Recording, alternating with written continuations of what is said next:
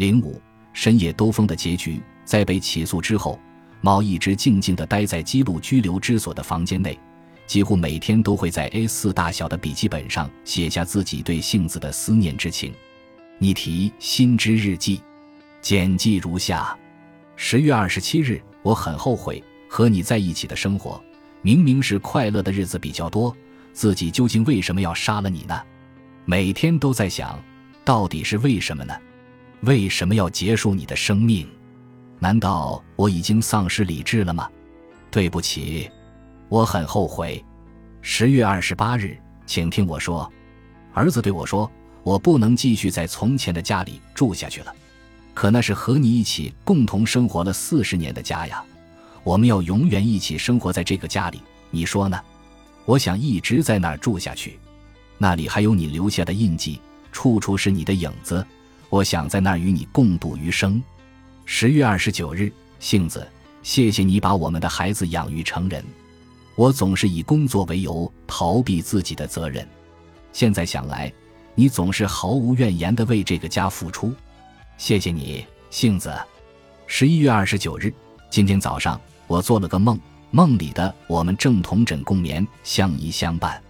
想着睡在我身旁的你，正无比喜悦，突然听到了叮咚叮咚的声音啊，原来是清晨较早的报时声。多么幸福的梦境啊！好久不见了，杏子，是我亲手结束了你的生命，对不起，杏子。十二月二日。明天我似乎就能获得宝石回家了，然而你却回不了家了，只有我这个杀人犯独自回家。杏子，对不起，对不起。十二月四日，我并不是有意要杀你的，杏子，我这么这么爱你，那天为什么生出那样绝望的念头呢？我一直想着要好好照顾你，然而却做出那样的事，做出那样无法想象的事情，亲手结束了你的生命。我多么想与你共赴黄泉，对不起啊，杏子，只有我独自活了下来。杀害了妻子的茂的确罪孽深重，然而法庭以一纸缓刑判决为这起悲惨的案件画上了一个温情的句点。原本恩爱有加的茂与杏子夫妇俩，却因这残酷的现实天人两隔。想必陪审员也为这一切动容吧。杏子，我夺走了你的生命，真的很对不起。请你安息吧。二零一五年九月十六日晌午，秋风渐起，这是茂第一百五十三次为杏子祈福。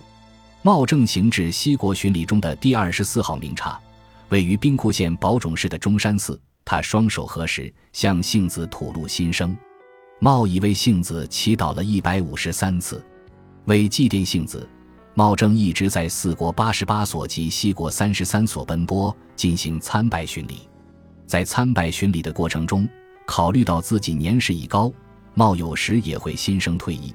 然而，为了确认自己对杏子的感情，他仍然打算挑战自我。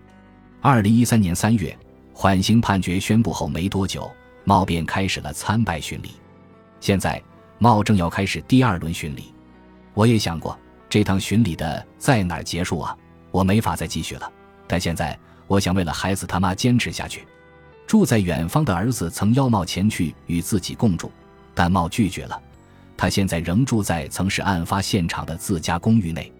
茂打算永远住在这里，因为这里是一直以来自己和杏子一起生活的地方啊。二零一五年十二月二日，一个寒意正浓的冬日，为了对茂进行第三次采访，我们首次受邀来到了茂的家中。我们得知，房间仍保留着案发时的原样。狭小的卧室面积只有四张榻榻米大小，夫妇俩结婚时购置的双人床占据了卧室的大部分面积。茂与杏子结婚四十七年以来，一直在此相依共眠。而后，茂也是在这张床上亲手结束了杏子的生命。现在的茂每晚仍继续睡在这里。进入隔壁的起居室后，只见电视机旁摆放着一座高约两米。笔直如柱的古老落地钟，这也是夫妇俩结婚时购置的。滴答滴答，落地钟长长的指针不停歇地走着，仿佛记录着茂与杏子共同走过的这几十年充满喜怒哀乐的人生轨迹。墙上贴着几张夫妇俩旅行时拍的照片，照片上的两人笑容灿烂，幸福甜蜜。茂对我们说：“这个家中充满着他与杏子的回忆，只要待在这里，便能感觉到杏子就在自己身边。既然如此深爱着杏子，为什么要将她杀害呢？”那时候的我有种走投无路的感觉，精神几近崩溃。现在想来，当时应该有能够帮助我的人。但是，我却独自一人承受了所有的压力，根本没有时间考虑向他人求助。作为看护杀人案件加害者的茂，向我们毫无保留地吐露了自己的心声。即使遭到家人反对，茂还是鼓起勇气接受了我们的采访。最后，我们向他询问了做出这个选择的理由。看护这件事，越想努力做好，越容易将自己逼入绝境。也许真的行之不易，但我希望人们看了我的故事后，能够不要再和我犯一样的错误，将我的经历与大众分享，也许能对他人有所帮助吧。夜晚，独自睡在双人床上的茂，有时会突然醒来，那时候深夜看护杏子时的一幕幕便无不清晰的在眼前浮现。两人一起的深夜兜风，在床上轻轻拍着杏子的背，我听到孩子他妈对我说。你今后也要一直朝前看，好好的生活下去呀。茂对此深信不疑，他下定决心要连着杏子的那份一起努力过好今后的每一天。